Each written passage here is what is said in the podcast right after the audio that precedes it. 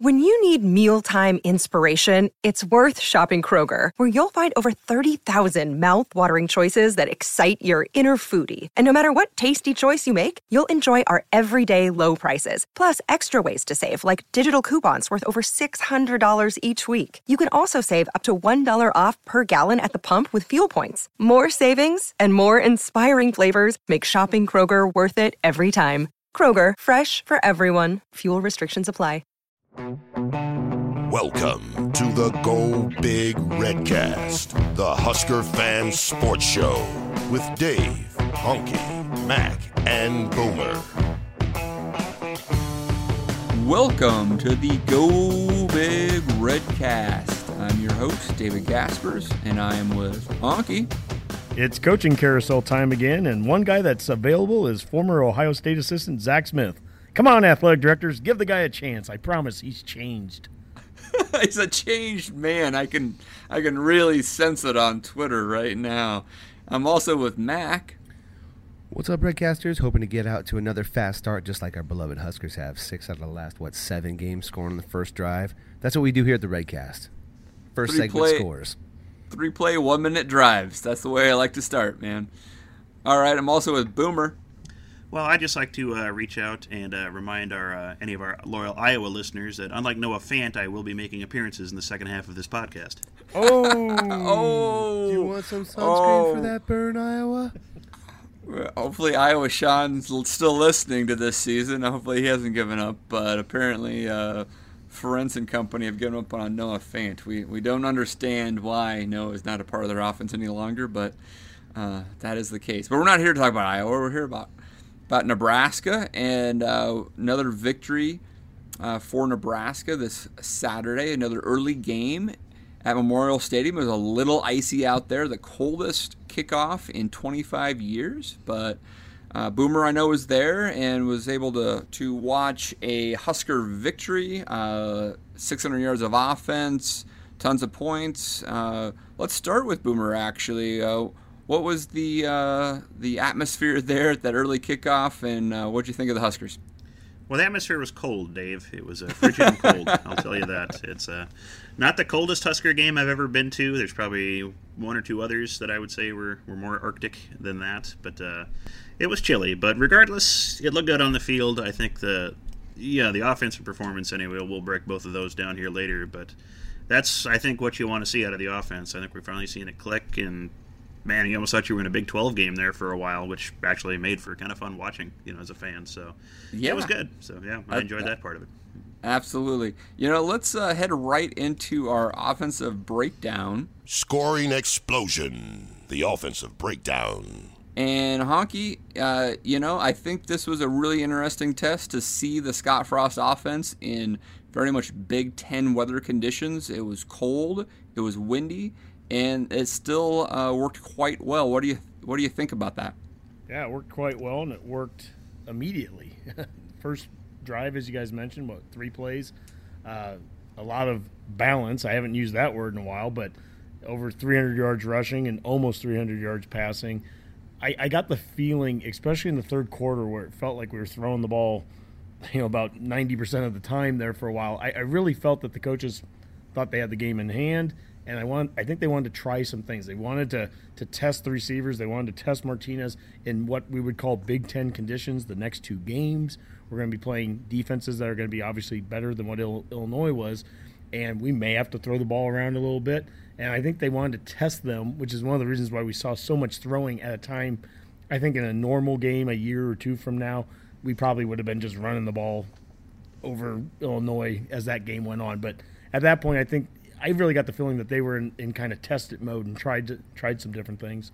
Sure, uh, Mac, you want to jump on that just in the sense that it did. It felt like Adrian Martinez maybe had a few overthrows, et cetera, because of the wind. But then you looked at the stat line, still throws 70% completions, three touchdowns, had a great day. Yeah, isn't that interesting that it does feel like, oh, almost like he underperformed. Then you look at the stat line, I'm like, well, those are remarkably good numbers, you know, for any quarterback, any game. But it's true. Um, you know, that, that was kind of an interesting quarter, and you wonder if that's just an experience thing about learning how to throw in the wind. Because a couple times he lobbed him when maybe he could have drove him. He certainly has the arm talent to do that. It might just be an experience thing or a trust thing that he he develops over time. But I think you're right. I think that was uh, maybe one of the reasons they were trying some of that stuff more as the game went on. But another factor is that you know Maurice Washington was kind of dinged up, and we didn't have a ton of depth at running back. You know, I don't know that they wanted to run Devine too much more. It just kind of depends on what they were looking to do. But I do think Maurice Washington going down when he did did sort of tighten up the run game to some to some extent. You know, it's funny though. You think Ozigbo has this big day, and then you look at his stat line; it's only 11 carries. You know, it's just crazy how many times he's broken out for like 100 plus games and his carries are so low. I think that's going to be a real side benefit to this offense going forward. We're this deep into the season. He's averaging like seven odd yards a carry. You know, as, as other guys develop, you know, they're going to be not only explosive and productive, but they're going to be healthy and fresh late in the year. So um, that's that's one added benefit of this offense. Yeah, I think that's a it's a great point. I mean, Devine, yeah, like I had like a dozen carries or so, still at 160 yards, creeping close to that thousand yard mark, which would be exciting to see. Uh, Honky, other thoughts on that? Yeah, I, I think what what Ozigbo's done this year, it, it just blows my mind. Every game he outdoes what he did the prior one, and what we're seeing out of him, he, the speed, the the breakaway speed. Where in the world did that come from? That wasn't there. If I was watching him on ago. any other team, if I just saw him on another team break away like he did in this game, I'd say, man, that dude is fast. But like it's Devine, and you're like, hmm, is he fast? Is that defense slow? I'm like, it's just crazy how much faster he looks. Fast Yeah. though. we're finally getting some points with this offense, though, because we can talk stats. I mean, we know what, what Ozigbo's now up to 950 yards, so he's basically short of something drastically weird going on. He's going to hit his thousand. We now have both uh, Morgan and Spielman are well into the 800s. They should hit, you know, or they could very easily hit the thousand each in receiving. Um, Martinez is up to like 2,300 and some passing yards. The stats are there. In fact, right now Nebraska's 13th nationally in total offense. Uh, last year we finished 84th, so progress, right? But these next two opponents that we're going to be playing, we're going to be playing Michigan State and Iowa teams that have much higher ranked defenses than what we've seen. So uh, it's going to be important. In fact, against the run, Michigan State's number one nationally against the run. Iowa's number eight. So we're going to be able to. I'm, I'm curious to see how we run against those teams because I don't see us going out there and them stopping us for 50 yards rushing, like some of our teams in the past would have been stopped. We're going to be able to run on these guys, but obviously, I think that threat of the past too. I mean, we're going to be able to do a lot. I'm curious to see how we play these last two against these defenses. Yeah, I think it's interesting. Obviously, you have to take the entire season into account. To run the numbers though. If you could actually take out that Michigan game from the stat line, I mean, some of these numbers per game would be really impressive. I mean, because think about it, Martinez, I think threw for like 15 yards and had negative rushing yards versus Michigan, right? I mm-hmm. mean, and so his yards per game. I mean, it just the Michigan game just like kill, you know, changes the, the math on everything. So it it is interesting. I'd love to play Michigan again, not because I think we'd beat them, but just to see where we're at, how different we would have played them today. Like Michigan, I, I, I firmly believe this offense could go out and put 20 points up virtually against anyone, including in Alabama, who has just shut out two teams in a row from the great SEC. I, I believe this offense is it's at that point where I mean it could be putting up points against anyone. Now that doesn't mean we're going to beat Michigan. It's just I'd love to see to try to compare where we were at then versus today. For sure. Sure, Mac. Um, yeah, had you mentioned Mo Washington got a little dinged up there. Also, uh, J.D. Spielman a little bit dinged up. Are you concerned about that going forward? No, I guess I'm not. The way Frost addressed it in the post game, he made it sound like uh, that Maurice was like nursing something, and, and JD was just going to be a little bit sore, and probably just the nature of the game. We had it pretty well in hand at that point, and there was really no reason going forward to get these guys dinged up. They, I think, they kind of played it smart. Um, and just rested those guys, knowing that Iowa and Michigan State, those are going to be big, big challenges. So those guys need to be as fresh as possible. It's been a long year. We haven't had a bye week. So um, the game was in hand. You know, we get to 50 points, and two two of our biggest contributors on offense all year long didn't do that much. Although with their touches, they did. I mean, he still averaged like 14 yards a carry Maurice Washington. Had some huge runs. Hmm. Yeah, that's It's right. just You know, it's crazy how many big plays. I mean, I'm, I'm already getting to be like kind of a snobby fan. I'm like, okay, it's been about six plays now. Probably should score. you know, That's a really good point. I mean, like, I, I'm intrigued with this offense. Is like, I mean, we've seen like other teams like Purdue like have a huge offensive day, and you're like, wow, that offense is explosive. That's really exciting to watch. And then they go and just tank it versus Minnesota this week, and it's like, what happened, right? And the question is, is can this offense sustain this type of success? And in the with Purdue situation, it's not like Minnesota's defense was any good. I I've, I can't explain how Purdue had that poor of a performance this week. Well, now we had um, shopping for real estate in Louisville, probably. So he was he was preoccupied with pregame that's stuff. so- probably true. Brohm might be already one foot out the door, but it, it, it's just confusing. And I mean, I think that's the question is is like, there's been a lot of other good offensive coaches been hired over the last few years, and occasionally there's a step back by that offensive scheme and. I, I, I don't know. I'm scarlet colored glasses here. I just have the sense that I think the offense is going to work to some degree in mm-hmm. every game we play forward.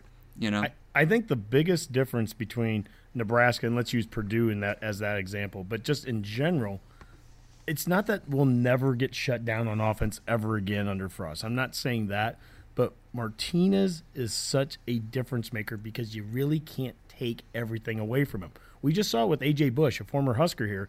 It, we talked about last week how it was going to be interesting to see how we could defend against a, a mobile QB, and the answer was not well, at least in the running game. But throwing the ball, if you put that ball into AJ Bush's hands, said you've got to throw it 40 times a game to beat us, we're gonna we'll blow you out every time because he can't do everything. Well, Martinez, also on the plus side, at least uh, you know the Illini receivers could take nothing in their hands, so that helped out a lot too. Yeah.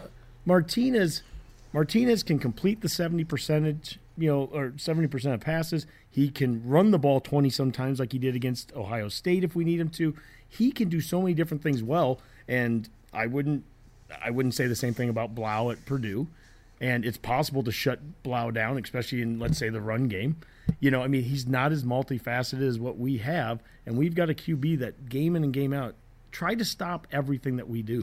Well, he can be a little bit off in his passing game and it not kill your offense because he can always run. Well, we thought he was off in this passing game this week, and he's completed seventy percent. Yeah, and, he, and I liked how they came out though running with him. You know that big, you know, thirty some yard run at the in the first drive.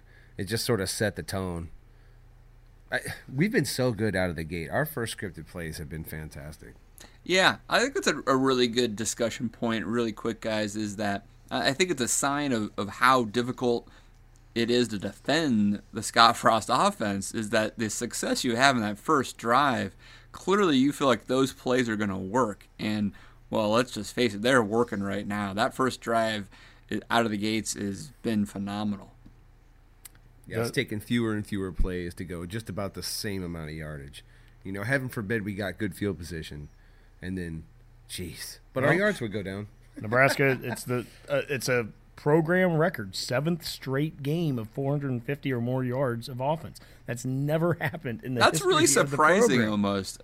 I, I feel like back in the 90s, 450 just would have been like, I mean, you would have done that by the third quarter in almost every game. I was really surprised. But we barely ever had over 100 yards passing. So you had Well- to Yeah. a lot. Well, I know, the- but we ran a lot. and we probably had better starting field position and everything that Sure, would actually sure. Let. And you know, I like to think that we have enough penalties this year to give us more yardage too. You know, it it all adds up. It always gives us the long field, and the long field gives you yards. But yeah, the name of this segment, our offensive segment, scoring explosion. It's shocking that the the '83 team didn't do that. yeah, yeah. you know? Boomer, maybe if we have enough time through this this show, if we could look up what we've averaged offensively since the Michigan game, and then compare that to the 83 and 95 teams, just as total yardage. I wonder too Uh, if I've been those because it's intriguing because we're only only 13th in the country right now, and I, I'm wondering how much is that being dragged down by the first couple of games, or actually really the Troy game and the Michigan game, um, or is it just because the offenses are that much more explosive and productive than you know the 80s or 90s? Uh, it's, it's an intriguing thing. Well, one thing one thing I did want to bring to up, we're talking about Martinez is how about his uh, position coach? We didn't get a chance last week because it, it didn't quite happen, but Verduzco's up for uh, the Broyles Award. Yeah, Coach Coach V. Yeah, that's pretty cool. There- there And- was a really deserved, good- Yeah. uh, BTN segment on uh, Frost and Coach V and the recruitment of Martinez and how much they you know saw um, uh, Mariota in him. I mean, it, it, was it was a good little piece. That's awesome. All right, like, only thing I want to wrap up with offense, uh, guys. Obviously, you, you, we mentioned the potential injuries. Hopefully, that everything's okay. Is there anybody out there you'd like to see maybe in the game plan the next two weeks that we haven't seen a lot of? I mean, we, I was excited about Miles Jones, but it sounds like he's injured. I mean, is there anybody else out there that you'd like to see in the next two weeks as a changeup? And not so much a changeup, but just the continuing use of the tight end is going to be huge going forward, especially with these. Uh, you know these good run defenses where they're going to face because you, you figure you're going to have some of the bigs in there a little bit more. So if we can get those guys involved in the passing game quick, soften them up, I think that can. It's that's kind of how this offense works. Both the passing and the running game have to work pretty consistently, and then you just you can drive. I, I agree. We were where we were sitting at the game. We were in the the West Club seats. Ooh, it sounds great, but it was because they were selling them for cheap because of the, the cold. But anyways, uh, we were kind of with a group of about twenty guys, and we were trying to call the next play. And it was the touchdown pass that ended up going to Stoll, and it was third and goal. And that was the thing. It's like, well, what should we do? And I was saying, you know, get get Stanley out by himself and go one on one with them. And just seeing how, and we actually did that. We sent him out, and he was one on one. But man, they, they went back to Stoll and getting that tight end involved. He got behind the linebacker, touchdown, a consistent tight end play. And we saw quite a bit of Allen out there too. Um, I didn't quite see as much Rafdal. Maybe I just missed him, but Allen was playing a bit. So I'll say Allen to answer your question, Dave, I'd, I'd, say Allen would be my guy. I'd love to see him just keep getting more involved. Sure. Yeah, it was a great throw by Adrian there to, to Stoll for that touchdown, just over the reach of the, the linebacker.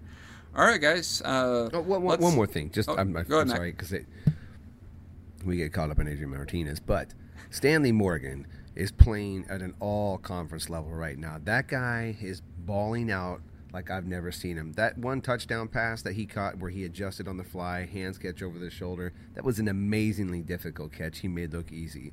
And his running after the catch has been tenacious. I've really I'm surprised how much better he has gotten this year. I mean, of all the guys, I mean, you always hear about how hard he tries in practice and what a great leader he is, but he is showing up on the field. All it's Ameri- been awesome. All American level, really. Yeah, yeah I mean, it wouldn't take much to convince me you, at when all. you look at the touchdowns, I mean, yeah, you look at the numbers, and I mean, he's now past JD from a yardage standpoint, and definitely all conference, if, if not more. So he's had a heck of a he's year. He's so good on the 50-50. You know, that's that's where we. I feel like we struggled last year, and for all the love that we had of uh, Williams last year, Troy Walters has got these receivers catching everything. You almost wonder if that's a result of all the reps they get in practice on offense. You know, they catch the ball over and over and over again because they get so many reps. Hmm. I mean, they, the hands have been the drops I don't know, Boomer, what those were last year at this point, but I'd be curious to see how many drops in comparison. Well, it's, it's almost like that Walters guy's know you know knows what he's talking about. Maybe uh, maybe Morgan can win a Biletnikoff or something. Yeah, if he had another year, that's for certain. Yeah. All right, guys, let's uh, head over to the defensive side of the ball. Throw the bones, the defensive breakdown. And uh, let, us talk about the black shirts a little bit. Um, you know, 500 yards given up again. Uh, a mobile quarterback can do that to you. AJ Bush did, uh, I think, have 25 carries for 187, uh, but did struggle throwing the ball with two ints. Kind of what we expected, really. I mean, their running back Corbin was a little bit down. He got nicked up, um, and honestly, the turnovers were the difference there on that side of the ball. Mac, what were your impressions?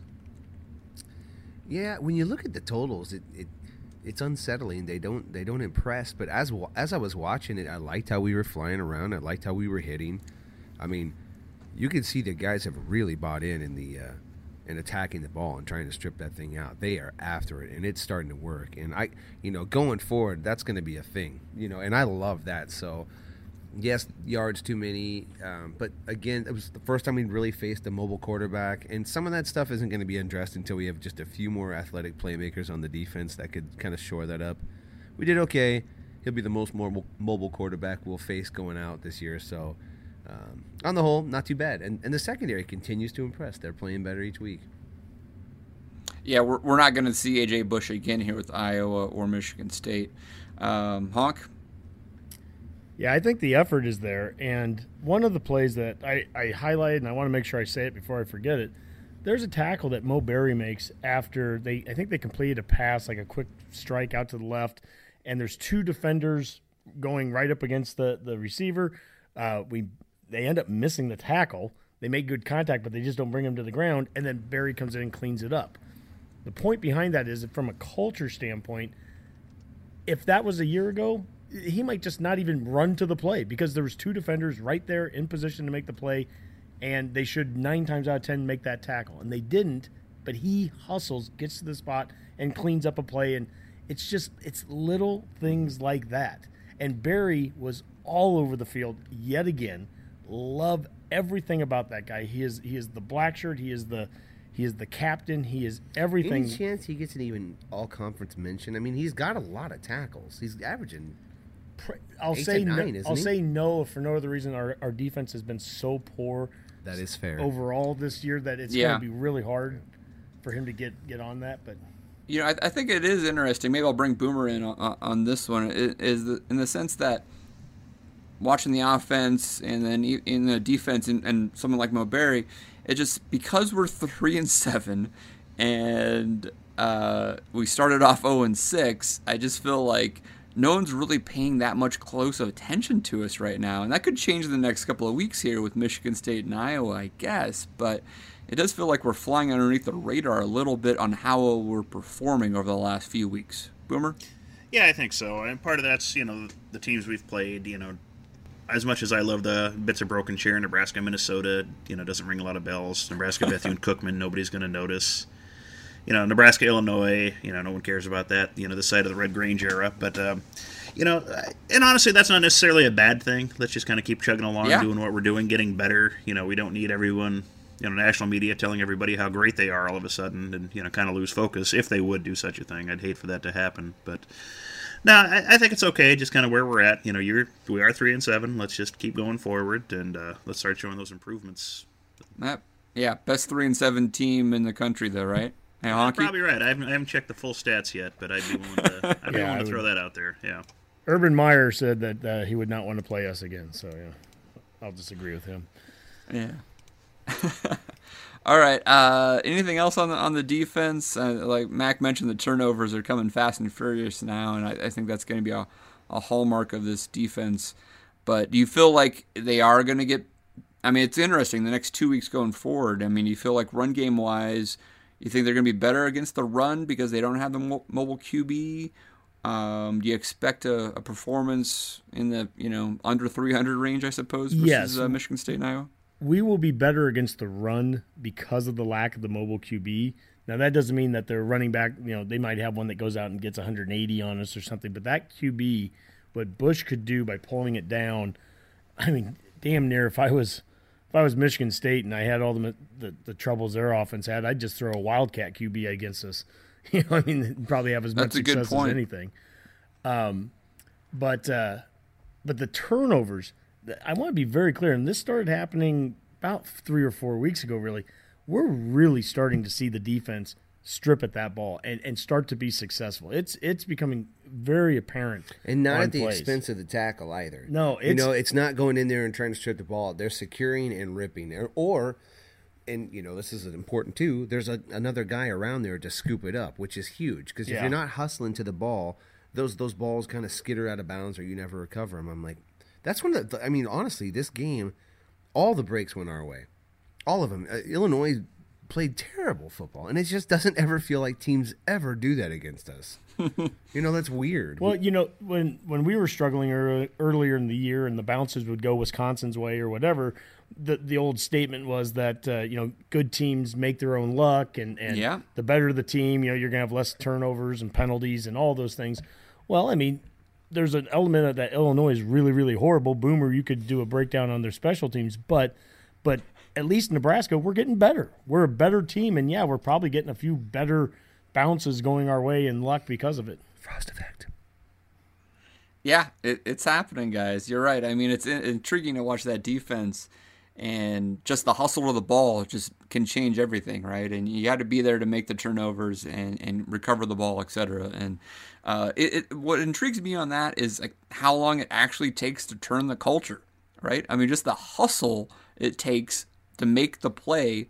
It's taken six, seven, eight, nine games to get there, but they're there now. I mean, they're still not stopping enough yardage wise, but turnovers, cultures actually, it, it, it's it's happened. It's kind of like the Tootsie Roll Pop. How many licks to get to the middle? You know, how many how many games does it take to change the culture? Seven. The hmm. answer is seven. Seven The answer is seven. The world may never know. Well, I'm glad we got that figured out. Uh, all right, guys. But yeah, anything yeah, else? no, on- it's not. It's not buy-in anymore. It's it's attention to detail. You know, it's that's what that's what's the difference maker. Guys The- loving the- each other. Bo- Boomer, do you have a special teams breakdown? Well, mostly just Illinois is the bigger dumpster fire of special teams that I've seen all year, and that's even compared to our special teams. I mean, that was just incredible. I mean, they'd have been better off just not having anybody back to field punts. I mean, Yeah, two drops, amazing. right? I mean, yeah, Yeah. two drops. I mean, really watching Illinois play was kind of like watching Nebraska early on this season. It's just they had an offense, they could have threatened teams, but they just found ways to completely implode in that game. And it was nice to see Nebraska take advantage of a team handing you mistakes, and they yeah. we, sure hadn't done did. that earlier in the season when teams would do that, and this time we did, and that shows what you can do. So that can make up for a defense that's not quite performing at level, and our special teams did okay in comparison. Actually, quite well in comparison. Yeah, yeah. Uh, quick uh, thing to wrap this up, guys, with, with the Illinois breakdown is, uh, uh, and I want everyone's opinion on this. Lovie Smith, is he going to get it done? I mean, in relative terms for Illinois, Lovie Smith, is he going to get them to be more competitive in the Big Ten West? Honky, I'll just say no. Max. This is Yeah, probably not. He's been there long enough to change some stuff. Probably not. Boomer. I'd have to say no. I don't know what NFL you know coaches really have shown a ton of success in the Big Ten. You know, West doing anything like that, and So if, yeah. if, if okay, I'll ask one more question then. If you were the the Illinois AD, would you make a change, or is this one of those things where it's like, I don't know who else I would get, so I might as well write them out for a few more years. Well, isn't this the same AD that hired him and like Yes, took it the is, huge, huge risk? So he's kind of in an Eichorst's position with Riley, where he's. It's not going to come from that AD. And uh, how much money do they owe him? Do you suppose? It a was lot. unfortunate I don't think he's. I think he's got at least one buzzsaw more like year. the Cornhusker football team right now. But but he is young. Who knows? They could be a little bit better. Um, but I mean, I, I think shaking up to, to lose a coach like him to get how much better. I don't know if it's worth it. You might as well give him a little more time. See if he improves with his defensive coordinator pick. Who knows? Yeah, I mean, they they are more competitive this year. I guess is my point. Uh, even uh, with uh, the late change to the D coordinator position, etc. And I mean, I mean, Honky would say, hey, he has to have his quarterback, and he obviously isn't going to have his quarterback as of next year, I would guess, because he's got a graduate transfer fifth year guy in AJ Bush right now. So. But uh, I just don't know what Illinois else could do, so I think they're going to hang around with with Lovie for a couple more years. It wouldn't surprise me, no. Yeah. All right. Well, that's enough depressing news on Illinois football. Let's uh, let's move on, guys, and uh, hit into our next segment. Sweep left. All right, fellas, let's uh, take that wide angle view of all things college football and go sweep left. Uh, before that, let's uh, talk uh, with Boomer here a little bit. I asked him to do some stats on the Nebraska offense. Uh, what did you find out? Uh, yeah, I crunched the numbers real fast, so uh, hopefully my uh, spreadsheet skills paid off here. But um, uh, we're just a little bit off pace of the uh, 83 and 95 teams for the average. Um, they averaged arithmetic mean. The uh, 83 team was 541, 95 was 562 a game. Uh, this current bunch, we're averaging uh, 482 yards a game. However, that is with the uh, dismal, dismal uh, Michigan performance and uh, Troy, which was kind of an odd circumstance as well. If you look at the median, though, um, the average, uh, the median there is 500 yards for this season, which is actually on par with the 1983 team for the scoring explosion. So it is actually a very similar offense to that if you look at just the sheer numbers, if you can throw out that Michigan outlier. So that's actually pretty surprising. So this is one of the most potent offenses we've had in quite some time. If you throw out the Michigan game, Dave, we're averaging about 522 yards a game, and that's with the Troy game in there still. So we're averaging 522 Whoa. Yeah. with the Troy game in Yeah, there, which was a with the Troy horrible game, in there. Yeah, with a backup quarterback for our second game. Yeah. Okay, so let's just. I want to hear those stats again. 522 Yeah. If we take the Michigan game out, but keep Troy in for this Yep. year. And the 83 season was what? Uh, they averaged 541 a game. So an extra 20 yards and in 95. Uh, 562. They were pretty solid. That Extra 95. 40. That's Yeah. really good. Wow. Wow. If we take if we took out Troy, which now we're really getting kind of crazy here. Yeah, it's 541 this season. So yeah, if you There took you out go. took out Michigan, took out Troy, this offense is performing at 83 levels for total yards. Basically, if you took out Michigan and then just counted the games that Martinez is playing, which means take Troy out, Yeah, we're basically Yeah. at the offensive potency levels of the scoring explosion, at least in yards. correct. Yep, at least in Yeah. total yards. Yeah, it's dead on. hmm Well, actually, it even shows all the more importance of of the mistakes that we were making throughout the season, how that affects your points. Because when you put up the amount of yards that the 83 team was putting up, you would expect to see 84 and 72 and 60 kind of numbers. Sure. And we just weren't. I mean, that's the points per play and the points per per game, mm-hmm. you know, differentials that we were seeing, in, especially in those first six to seven games. Right.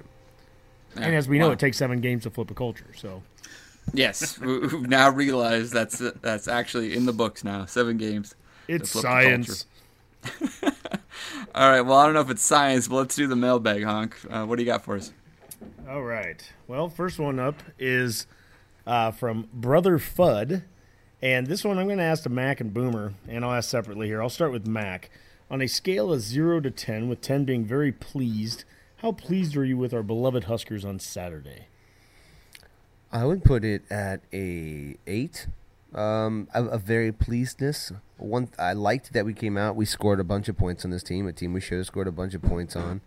The turnover machine kept going and even ramped up a little bit. Big fan of that.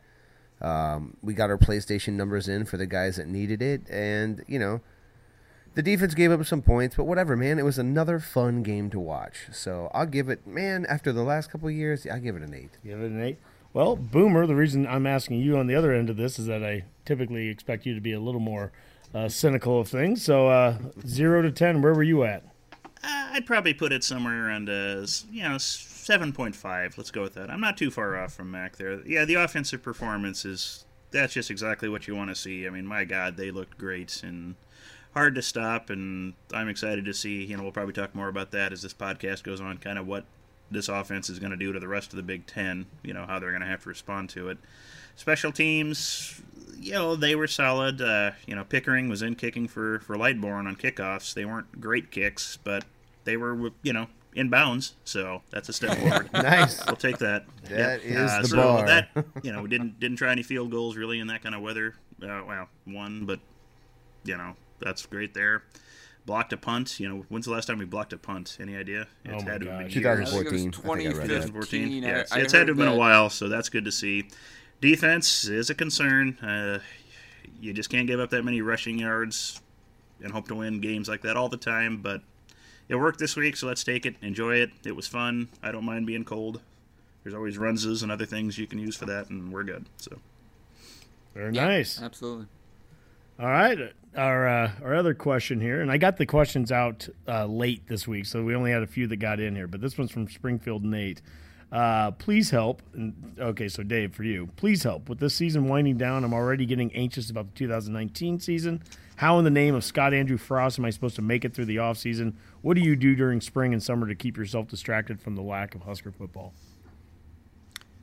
Sure, great, great question there, Nate. Uh, I would say two things. One, enjoy all things Husker sports. Right, Nebraska basketball should be great and should distract you at least for a couple of months this year. Uh, we may talk about this a little bit more, but they absolutely blew out Southeast Louisiana to, uh, today, so um, it should be a fun season.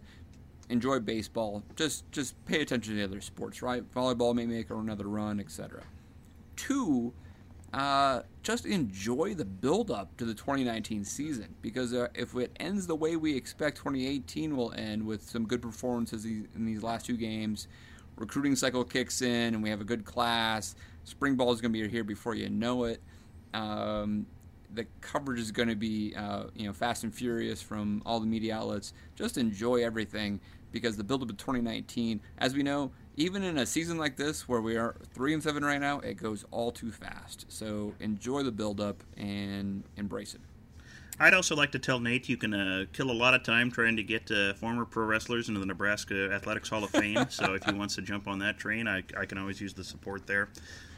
Uh, Boomer, do you have a, a particular uh, wrestler in mind? I guess it's been a while since we've. Uh... Well, it has, yes, and I, I think we'll have some time to bring that up. Maybe not this show, but uh, perhaps in a, you know in a week or two um, when we've got some time to fill. Yeah, we can uh, mention the Baron again and just how he definitely needs to be in our uh, our Sports Hall of Fame. So you, there's some emails you can send and uh, some groups we can join and get this rolling. So. Induct the Baron. That's Darn exactly straight. right. Yeah. Well, Dave, I think you bring up a good point with the build-up too. Is that you know preseason magazine season starts in late May, early June, and this if we end this season right here, the next two games, I mean that it could be fun to to buy an Athlons and Sporting News and see see some Husker names littered all over it. I oh, I guarantee Adrian Martinez will grace the cover of many of those in this region. That's a good point. Well, let, us start there. This is sweep left, so I want to kind of take it all the way out to all of uh, college football. But let's start with the Big Ten West and just kind of get a little bit bigger as we go. Uh, the Big Ten West is a mess, guys. Right? Um, and in my opinion, 2019 is for the taking for Nebraska because you have Northwestern now already locking down the Big Ten West with two weeks to go uh, because uh, Iowa has some issue with playing their best player on the offense. I don't understand it. Purdue just absolutely gets blown out by Minnesota. Uh, Wisconsin loses to Penn State. Uh, the Big Ten West is just a mess, right, Boomer? Yeah, this is just the craziest I think we've seen a division since we've been in the Big Ten, just for just kind of ineptitude from teams that you really should have expected a lot better from. Uh, you know, we always we've expected a lot out of Wisconsin. Although you know, people in fairness, and including some of this podcast, thought they might have taken a step back this year, and they've taken several steps back. It certainly seems. Um, we had a such a slow start. I think you might have heard about it on the podcast here a few games in, and just what Iowa's done this year is just such a disappointment for them. Uh, talking about that earlier with another associate. I mean, if you'd have started the season and you'd say at this point in time, Wisconsin would already have four losses. Northwestern would have lost every non-conference game, including to Akron, and Nebraska would have started off 0 6. If you were the Hawkeye fans, you just had to assume you were just dominating the West, and that was yours for the taking. And they're stand a good chance to finish fourth in the division at this they've, point. They've lost three straight, right? Yeah, and they play Illinois next week, and uh, us the week after that. No guarantee they're going to win that. I mean, Ferentz might bench everybody, you know, by the time those games start. I don't know. So Yeah, uh, it's, it's this is a goofy, goofy year. I mean, and then you got Purdue, like you said, they can go out and beat up Ohio State one week, and I don't know what they did against Minnesota. I guess the snow threw them off. I, I have no idea what that was. It's just that was one of the worst performances I'd seen out of Purdue all year, and that's a team that lost Eastern Michigan, but that was even worse there against Minnesota. I don't know what was going on with them. It's just been a bizarre, bizarre year. So. Yeah. Honky, uh, you can take this wherever you want. You can attack uh, Ferentz for uh, not playing Fant. You can speculate on Jeff Brohm going to Louisville, where, wherever you want to go.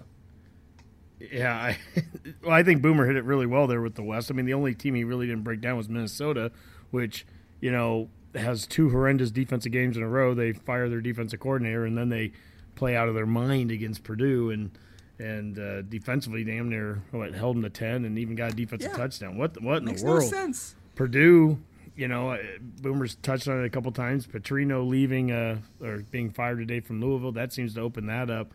It is just an absolute open Wild West field right now in the West, and all I can say is it, it that breeds to the offseason hype that's going to be around Nebraska. We absolutely can win the West, even separate from all this. We could win it anyways, but because of this, I'm I'm almost we're the favorite in my mind. We we have the most stability from the coaching ranks.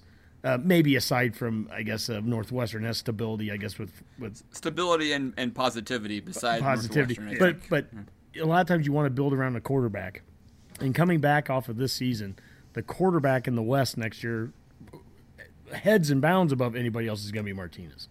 Who would even yeah. coming back would even remotely compete against him for first team Big Ten West you know honors. So coming into the season, so I mean we we have the, the right hmm. basis to, to, to, build up from there. But but yeah, you start to go right away from that. There was a stat that was thrown out here today, and this is this gets to be national. We're 11 weeks into the season, and there are exactly two Power Five teams with two losses: LSU and Syracuse. That's it. Is there has there ever been another season like that? I mean, so there's just there is Yeah, just to clarify that, there's obviously an undefeated uh, Power Five. There's Correct. one lost Power Five. Yep. There's three lost Power Five. There's a whole bunch two. of them, in fact, and, and but there's only two that have two losses, like that middle ground where you're pretty Yep. good but not great, right? Yep. It's it's you're really good or you're not good at all. It's weird. Yep. And when you think of the SEC as as the team, you know the, I guess right now they have a team with two LSU. They have a team with one Georgia, and then they have uh, Alabama with, with none.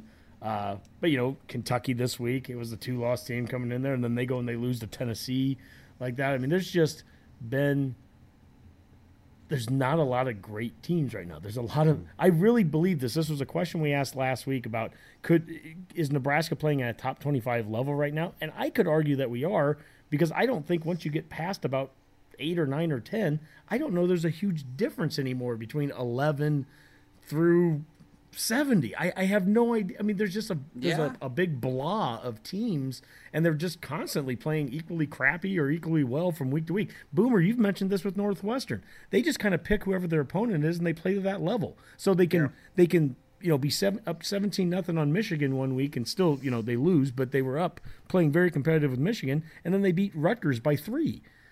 You know, and and here And they they lose are. to Akron. You know. Yeah. Yeah, and th- that's that's the opposite. I mean, it, it- Northwestern at least is consistent no matter what they go. But then you have uh, it's what it feels like some teams that have super highs and super lows in the same season here, and it, it's it's confusing on the whether it's the matchup or the motivation or whatever. But um, it, it seems like the performances across the board on some of these teams. I don't know.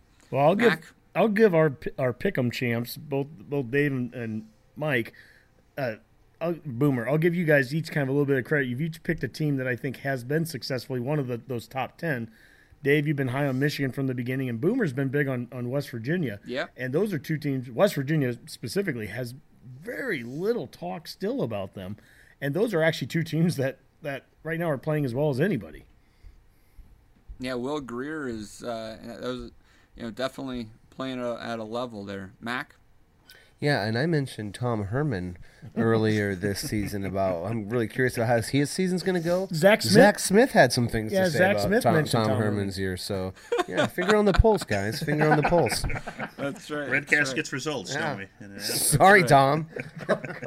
You know, and uh, I mean Texas is actually having an okay season. They They're seven are. three, I think. Yeah. You know, they could win nine games and I don't know, go to the Cotton Bowl or something at this point. He's kind of but- bizarre on the sideline. He's his, some of his antics, you know, uh, maybe it's because he's at Texas is highlighted more, but he's kind of a, you know, Yeah, not so I- awesome on the sideline. I hear you, Mac. It's it's one of those things where, like, again, I'm very curious about, um, you know, the the perception of Frost right now at Nebraska. I feel it's just going to be kind of consistent. This is what we're going to get. But mm-hmm. Tom Herman at Houston was this like, oh, I love my players so much, and I show them my love, and and now it like is, is his public perception at Texas has come been completely flipped, and Yeah. it's just like out of the blue. Why? yeah, it's Well, weird. the pressure is probably a little more ramped up coaching at Texas than it is at Houston. In all fairness, you probably got a little more. Sure, that's the same thing with UCF and Nebraska too, right? Yeah, true. yes. Well, speaking of But UCF, that's also his second year at Texas, so who knows? Yeah. maybe Speaking of. UCF, uh, uh, game day this week coming to Orlando. Yeah, they are kind of just uh, kind of you know bite that and, and, and go there. They've been uh, Herbstreit and others have been very critical of UCF and have not really given them a lot of credit. And honestly, this year UCF it's even weaker of a schedule than last year's UCF team. They played closer games. They only beat Navy by 11 points this week. They've they've had some tough games versus Memphis. I, I mean, they're just not as dominant, but they're still undefeated, ranked what 12th or so, and so they get a, a great opportunity. Cincinnati, uh, being coached by Luke Fickell, who uh, coached against Nebraska there actually when he was the interim, doing a, a pretty darn good job there uh, with the Bearcats, and uh, so they, they they get a. Uh, I presume Cincinnati might be ranked uh, this week here coming up, so a top 25 matchup with game day there in Orlando. I'm sure Lee Corso is going to love that because I think he lives in around Orlando, right? Yeah, Yeah. they'll probably spend all their time talking about Alabama, so just as well. You know. Totally. Got to break down that Citadel matchup. So. Well, and, and that leads us to it's SEC FCS weekend. Yay! We need to get some intro music for that. we do have our own experience with this, so we at least understand what it's like to, to play against a Bethune Cookman and get a, a free bye week when you're not really getting the bye week. Uh, but yeah, this is the the week that Citadel comes to town to Tuscaloosa.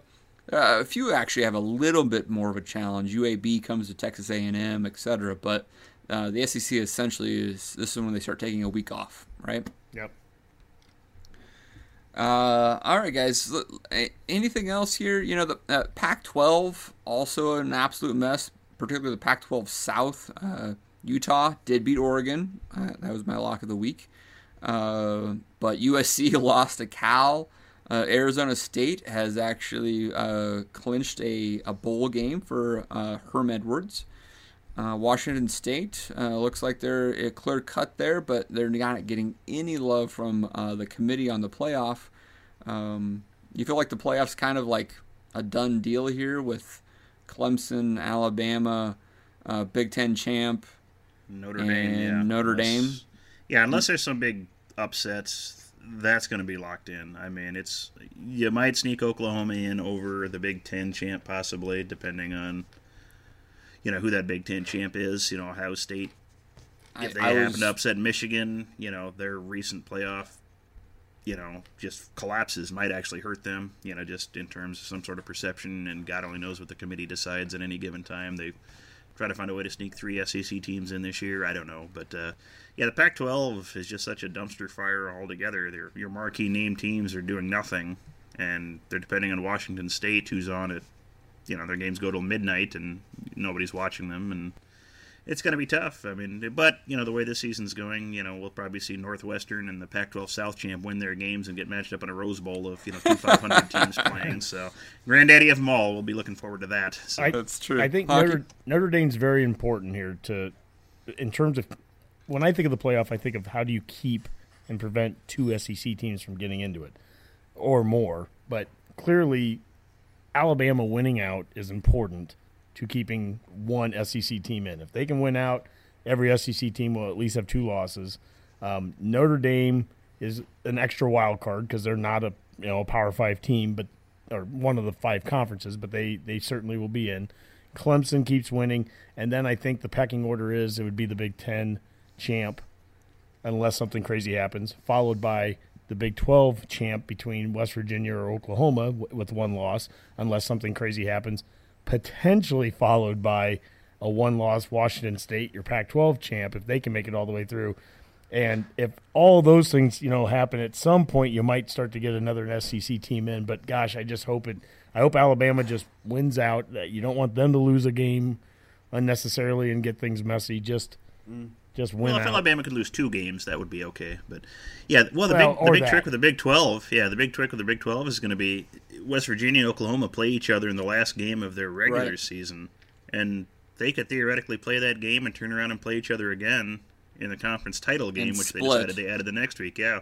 Yeah. they could split that, and they'd each have two losses, and they could easily knock the Big Twelve out of a playoff bid. But you know, we know the Big Twelve never takes their teams out due to their stupid conference title games. Of No, postseason no, no, glory, no. so that never happened happens. while we were in that conference. Once, so. Uh, yeah. Here's a random question. Then West Virginia actually wins out and has one loss, and then Ohio State wins out, beats Michigan, has one loss. You taking West Virginia or Ohio State? I'll take Ohio State, um, and for no other reason because they'll have that big win against Michigan on their resume. But Boomer, I know you might be feeling separate from me on this. Yeah, I'd almost have to start considering West Virginia at that point because then you would have. Oklahoma I mean, twice. Yeah, they'll have Oklahoma twice. They'll have beaten Texas. They'll have beaten. Well, they beat Tennessee, so there's an SEC team They, on their. on their their- bad loss though. They lo- it was lost to Iowa State. Is that right? Yeah, they lost to Iowa State. So, And it was, but like, that's, that loss isn't terrible.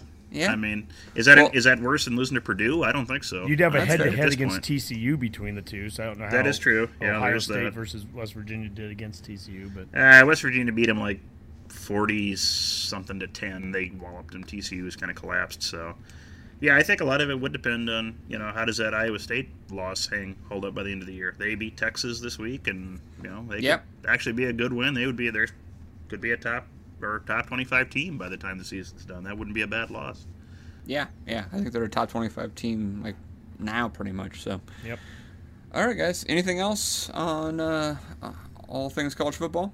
Excellent. Nebraska ball. All right, fellas. Let's talk a little Nebraska ball.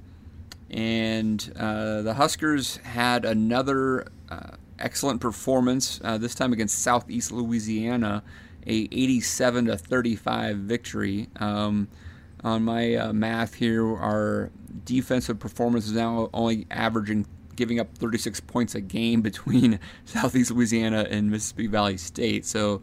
Um, I guess the offense is also averaging 90 some points a game. So, uh, good things you're seeing out there, Boomer. I yeah, I mean, no one's gonna pretend these are good teams we've played, but this is how you want to look against these kinds of teams. You know, you should overmatch them on paper and overwhelm them, and we've done exactly that in these first two games. Putting up a heck of a lot of points, you know, that's nice to see, and just really shutting down teams that just don't have the talent to compete. Uh, you know, we held Southeast Louisiana to 35 points you know, they put up, uh, I think it was 63 against LSU earlier this year, and LSU is a ranked basketball team, supposedly. So Yeah. they could score points, so we held them almost half that. So there is that, you know, positive angle of it. And, you know, I. You make fun of these teams, you know, with RPIs. Not that it matters this much this season, but this probably is what this team needs. Just kind of get those early jitters out. There's a lot of pressure on them, and let's just get them out there, get them playing basketball, start getting into a rhythm because there's a tough stretch coming up here. Yeah, I mean, it is intriguing in the sense that in previous years, I mean, it's not like we haven't had these type of cupcake games before. We've always had them, uh, but we usually win by like 20 or, or so, you know, and sometimes, especially in you know the Doc Sadler area or, or whatnot, we we'd even like kind of struggle against some of these teams initially, Well, right? yeah, You know, Incarnate word. exactly. In the, Sadler era, we'd hold a team to you know forty some points, but we'd only win by five. So it'd be, Yeah, you know, yeah, exactly. And it's just uh, this the offensive production here is outstanding. And uh, Honky, it is leading up to some much bigger things starting uh, here uh, really soon against uh, Seton Hall uh, in the uh, Gavitt tip-off uh, game. So, uh, what are you looking forward to with this Husker team? Well, here's a chance to you know go up against a Big East team. These guys have got to be just excited as heck to, to get a chance to play that, and all the more credit in these first two games not to be looking past any of these opponents towards that. But yeah, the schedule gets gets uh, gets real in a hurry. Obviously, on Wednesday of this week, 6:30 uh, Central Time on BTN is, is Seton Hall. I think it's about a week later that we play Missouri State in the beginning of that one uh, Kansas uh, Kansas City tournament where you also Hall have of Fame Classic. Hall of Fame Classic where you also have Texas Tech and USC in there, and then there's a five game stretch coming up where um, I can't remember the exact order, but I mean it's it's like Minnesota and Illinois and Creighton and o- Clemson and Oklahoma State all like game after five straight games. So um, yeah, they're blowing these teams out, and it's it's it's fun to watch right now. They're getting some some stats in there and everything, but. Uh, you know, we've had a history of playing poorly against some some bad teams, the Incarnate Words and uh, Maryland, Baltimore counties or Eastern Shores or wherever. That's heck they were. right. I forgot about that one. Oh, Yeah, so God. to, to to see them, you know, do what they're supposed to do, awesome. And the talent is there. I mean, these guys. I, who was it tonight? Boomer, did you see it? Like a Dan Dakich, is that the guy on Twitter? Dockage. Dockich. Yeah, He yeah. he said, you know, these are the six teams from the Big Ten that are going to be in the NCAA tournament, and Nebraska's one of those six. So hey, that I'll take it. Yeah. Hey, Mac, uh, I know you're usually kind of laid back on uh, Nebraska basketball, but you happen to kind of be in the arena here, uh, at least for one of the, the first games. Uh, just from a like you know physical standpoint, guys looking uh, in shape, ready to go. Yeah, they actually they really do. Um, Palmer looks like he's lost a little bit, a little weight, leaned out. Um, Copeland looks visibly bigger. His shoulders Yeah. are huge. He's really put on some weight. And then Roby continues to grow. I do like how Copeland works uh, away from the ball. I don't feel like he's as aggressive as he could be on offense, but the guy moves around a lot. So I was interested to see what kind of chemistry they'd have coming out of the gate because that was what was concerning to me. Uh, Watson seemed to find his niche pretty quick, um, facilitating, and Roby's game comes along as the game goes, and then when Palmer, you know, they did a few isolation plays to get him going early, and I think that's the key with him too. So he's got a different he's got a different gear than the other guys when he goes to drive. He's kind of special in that regard, and he's finishing, and you know, free throws, uh, three pointing, shooting so far has been good. Yeah, I mean today's game they started slow three point land and then they warmed up in the second half. A lot of that was Glynn Watson, and boy, I tell you, if this offense is really gonna gonna sing, it, Glynn Watson adding his role. He doesn't need to be the lead scorer, but if he can hit those three point shots, uh, same thing with Thomas Allen, it opens everything up. And Palmer and Copeland are just going to feast on that. So I think it's really interesting to see how well Glynn Watson kind of ups his game from last year's um, overall. Redcast predictions. Solid. Let's hit. Let's head into the the picks of the week, guys. We got some some games to cover, and it may not be the biggest week of all time, but there's still some important games. Um, let's start. In, well, you know, before we we talk uh, about this week's games, how did we do last week? I only bring that up because I think I went nine and one. You so went I nine and one. I looked it up. Thank I you. went eight and two. Mac went eight and two. Boomer went seven and three. I think. That's what I get for trying to make up ground. Darn it. Yep, separation. All right, Iowa. so Yeah. Stupid Iowa. Stupid Iowa. You disappoint on every level, Iowa. You're so Iowa. Uh, well, all right. I, I I have Iowa State on this list. I don't think I have the Iowa game this week. So uh, let's start in the Big Ten West, though. Northwestern, Big Ten West champs, uh, three point favorites versus Minnesota. Minnesota's a really hard team to read right now. Let's start with Honky. Oh, and it's at Minnesota, and they played really well last week against Purdue. I'm gonna row the boat, and we're gonna oh, we're gonna have Minnesota win at home. a, a disaster scenario is Northwestern loses their last two games and is a like a six and six Big Yeah, Ten they'd be champ 500, West, yeah, but they they'd could totally do it. It could happen. All right, Mac. Boy, I don't. I'll go with Northwestern, although I could certainly see row the boat do it. Yeah, Northwestern. Yeah, Boomer. Uh, I was drinking Fitzgerald cocktails all night, so I'm going to go with Northwestern just for the heck of it. Uh, There you go. And mostly because I really don't want to see Minnesota make a bowl game. I mean, that would just be feel bad, you know. Yeah. As Yeah, bad as we beat them, and then yeah, they'd get into a bowl and we didn't. That would Yeah, just hurt. that- that- just on principle, that just Yeah. seems wrong. Uh, all right, I'm also taking Northwestern. I'm just optimistic that they can be an eight and four Big Ten West champ, but not a six and six Big Ten West champ. that would be nice. You know. Oh, awful. All right. Um, uh, boy, I had to stretch for a few games this week. This is another one that's not that exciting, but uh, worth mentioning. Utah, seven point favorites uh, coming uh, to my state, Colorado. Uh, playing in Boulder, Utah, seven point favorites. Boomer? Colorado's, Colorado's collapsing into you know a hash pipe fire, so they're we're going Utah. Ah, I like that. I like that. I, I'm also taking Utah. I've been high on Utah all, all year, and they need to come through for me to win the uh, Pac-12 South. Mac Yeah, I think Utah would be able to handle business in Boulder. and Honky. I can't claim any elevation benefits for you, uh, Colorado this week. I'll go with Utah. It's a good point. Good point. You know, I, I noticed that normally this is the last game of the week, but this used to be, you know, Colorado's Black Friday game. Essentially, Utah replaced Nebraska, uh, but Utah's playing BYU this year in the last week, Oh. so that's why they won one week early. This is a, an intriguing matchup, I think. Uh, two ranked teams, Syracuse, uh, 13th in the country. It- It's even before uh, the the committee makes uh, their selections here this week, so they can move up a little bit. Uh, heading to South Bend, Notre Dame is a nine and a half point favorite. Syracuse now like eight and two. Dino Babers is doing a heck of a job there. Let's start with Mac. I'm gonna take the Domers this year. I, I'm I'm kind of rooting for them this year. I'd like to see them go. I got a feeling Honky's going to say the same thing. Honk. Syracuse, lock of the week. Ah, Ooh. perfect. Oh, I forgot about. So Lock of the Week. you're Notre Lock of the actually- Week. Yeah. You're you're locking. Yeah, right. yeah, Mortal two, yeah. Kombat. Yeah, and locks of the week going head to head. I like that. Uh, that's great. So, I mean, Honky, you want Notre Dame to win because you want to keep the SEC from getting a second team in, but you're it's all, all's bad in the world scenario. The Cuse beat the Domers. Okay. He's hedging his bets here, Dave. So Yeah, it's true. It's true. All right. Uh, he's smart. He's learning from the best. Boomer. uh, Notre Dame looks pretty good. So they look good against FSU. So I think I can keep that rolling. Yeah, even with Book out, they still looked fine. I, I'm more and more impressed with Notre Dame every week, so I'm taking the Irish as well.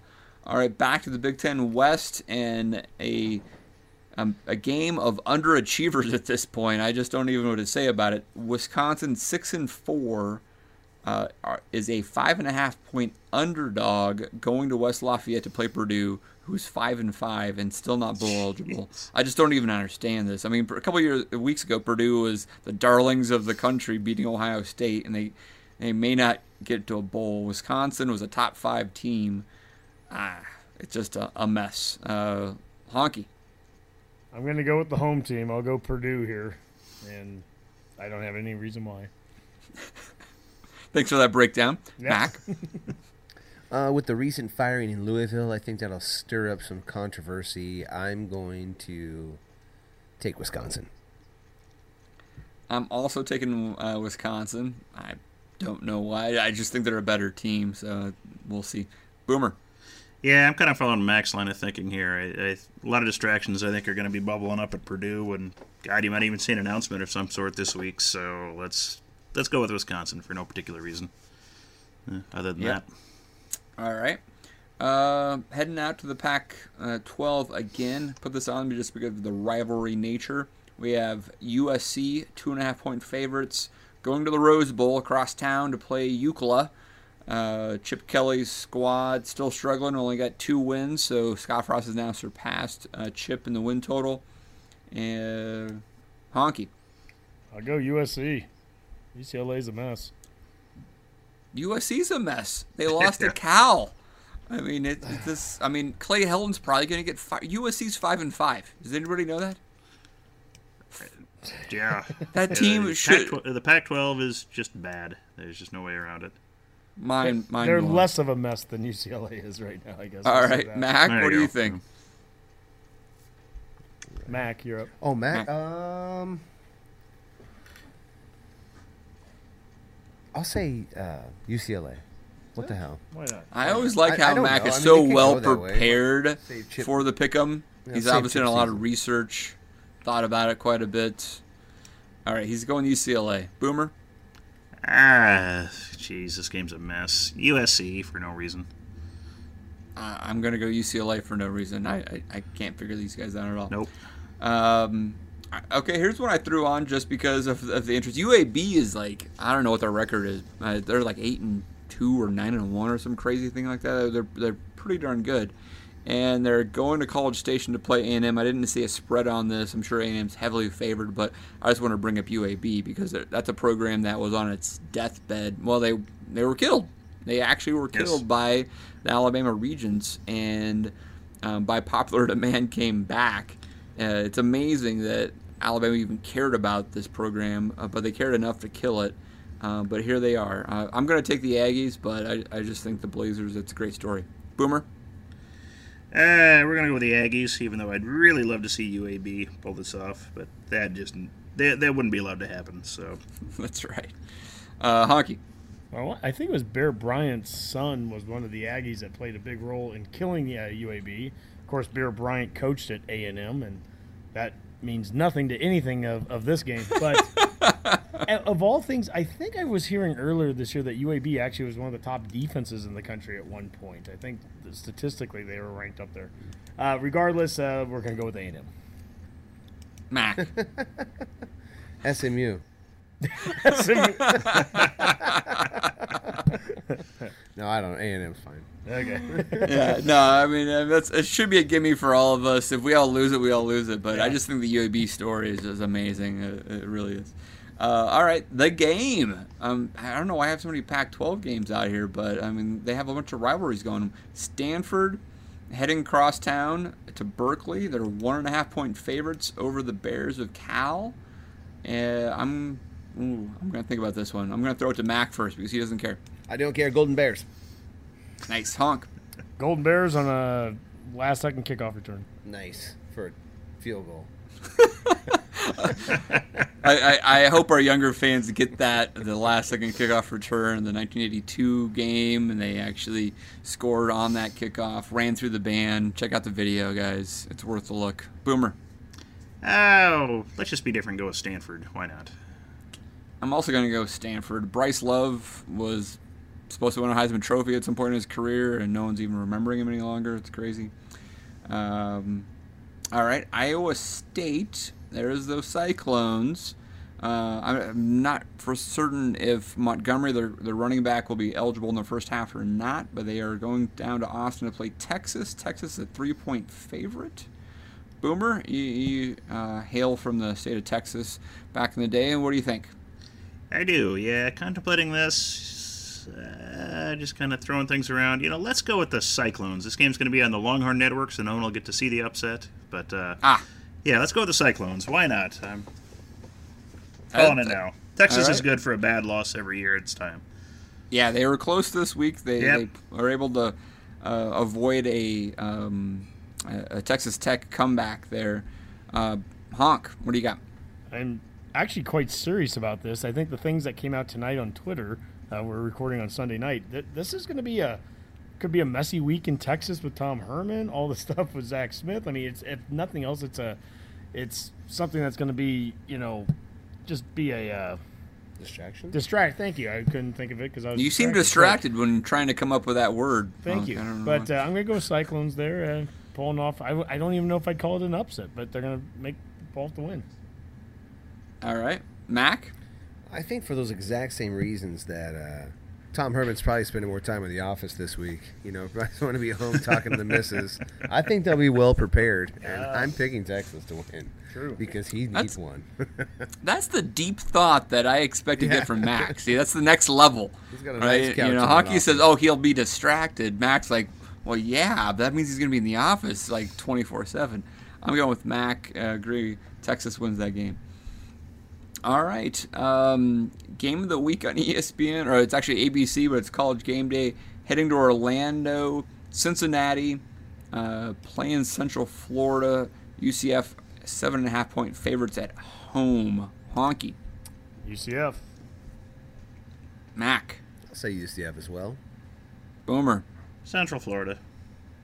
All right, I have nothing to go against that. Eventually, this team is going to lose, but I don't know when. Um, Poor Josh but, Heupel. He's having a great first year head coaching, and nobody cares, and nobody thinks it has anything to do with him. You know, he's yeah. having a great season. Yeah, that is crazy. It is true. Uh, yeah, it's all relative, right? All right. Well, uh, game uh, left on the list. We have Sparty coming to town. Michigan State uh, opened as a two point favorite. It's now one and a half. I'm really intrigued to see where this line moves as uh, the week goes. I feel like there's got a little bit of um, movement left, uh, but we'll see what the, the Cornhuskers can do against that uh, Spartan defense. Let's start with Honky. Well, I'm distracted right now a little bit because I'm watching Ohio State, Michigan State. They're playing it on BTN right now, so it's in the background. But watching Michigan State last week and knowing with the stats how it all lines up, um, they're going to be a good run D. But I still think we're a different kind of run offense that, that they haven't seen. The, what Martinez can bring at the QB, some of the triple option, all you know, all the different options we have there. We're going to be able to run the ball on these guys a little bit. We're going to score some points, and I think you're going to see a Nebraska team at the end of the year on a high note. We haven't seen that forever. We've seen the last two teams we're going to play are going to look like Nebraska did at the end of the last few seasons. I think Michigan State and, and Iowa are both on their way down. I'm giving us 52 points, and we're going to hold Michigan State to 27. Wow, 52 against the Spartan D. That would be a sight. That would raise some eyebrows. Mac, do you believe in that? Uh, I don't know if I go quite as high as 52, just because I think well, that would just be amazing. Uh, but but I do I do like the way we're trending, and uh, I'm starting to buy in or, or, believe that I can trust this offense. They have been showing for weeks on end that they're really good at game planning. They're really yards are starting to match points. Um, special teams has picked it up. Defense is playing better as a unit. Um, Martinez is healthy. We all, I mean, everybody seems to be pretty healthy as long as uh, as long as Spielman's ready to go and Washington's good to go. Um, I don't mind that. I don't mind a mid 40. I'll say 38 for us, 24 for them. Yeah. 38-24. All right. Yeah, that's that sounds reasonable. Uh, Boomer. Oh man, this is kind of a game I really am excited to watch, just because I think it's gonna just really show the dichotomy of the approaches the Big Ten, you know, has in the past versus what it could be in the future. You know, kind of a you know stolid, just bland defensive type minded team like Michigan State without any offense to speak of which seems to be you know what a lot of Big Ten teams are happy with versus kind of the high flying Scott Frost offense. You know when he said he wants the entire conference to adjust to us. This might be a game where we can prove such a thing is actually going to have to happen. So I'm, I'm excited to see what we can do against a, a defense when we're clicking. Uh, let's see. Michigan State was able to run against Maryland pretty well, so I think they'll be able to do the same thing, similar to Illinois. But man, I just don't think they're going to be able to stop the offense entirely. So I think Nebraska's going to pull this off 35 to 24. Also, a very reasonable score there. I, I similar thoughts. I, I, I feel like uh, we're probably going to give up some yardage running the game, uh, running the Michigan State running the, the ball, and that's going to suck some time away from our offense. That's going to keep the scoring down just a little bit. And I do think we're going to be able to throw the ball on Michigan State as long as the weather is, is okay, and it seems to be trending that direction. So, um, you know, I'm, I'm going to say the same. I'm going to say 35 24. That sounds sounds right to me as well. So, so I, I have a question, guys. We've talked about how we've had seven straight games of 450 yards or more. Do you see that happening again this week?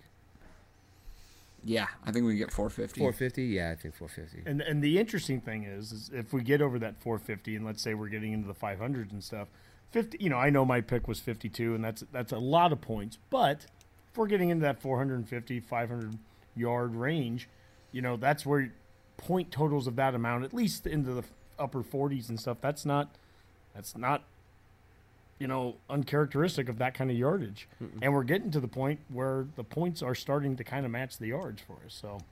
Yeah, a little bit of his turnovers and, t- and capitalizing on that, yeah. right? I mean, if, if we didn't get those turnovers versus Illinois, we, we don't score quite as uh, as many points. That's uh, that's a good point though, Honk. I mean, you know, I mean, I, I think the the the yardage. I mean, the game could be very similar, but if a turnover or two happens and we drop 52 on Michigan State's defense, that's going to raise the eyebrows across the country more so than a 35-24.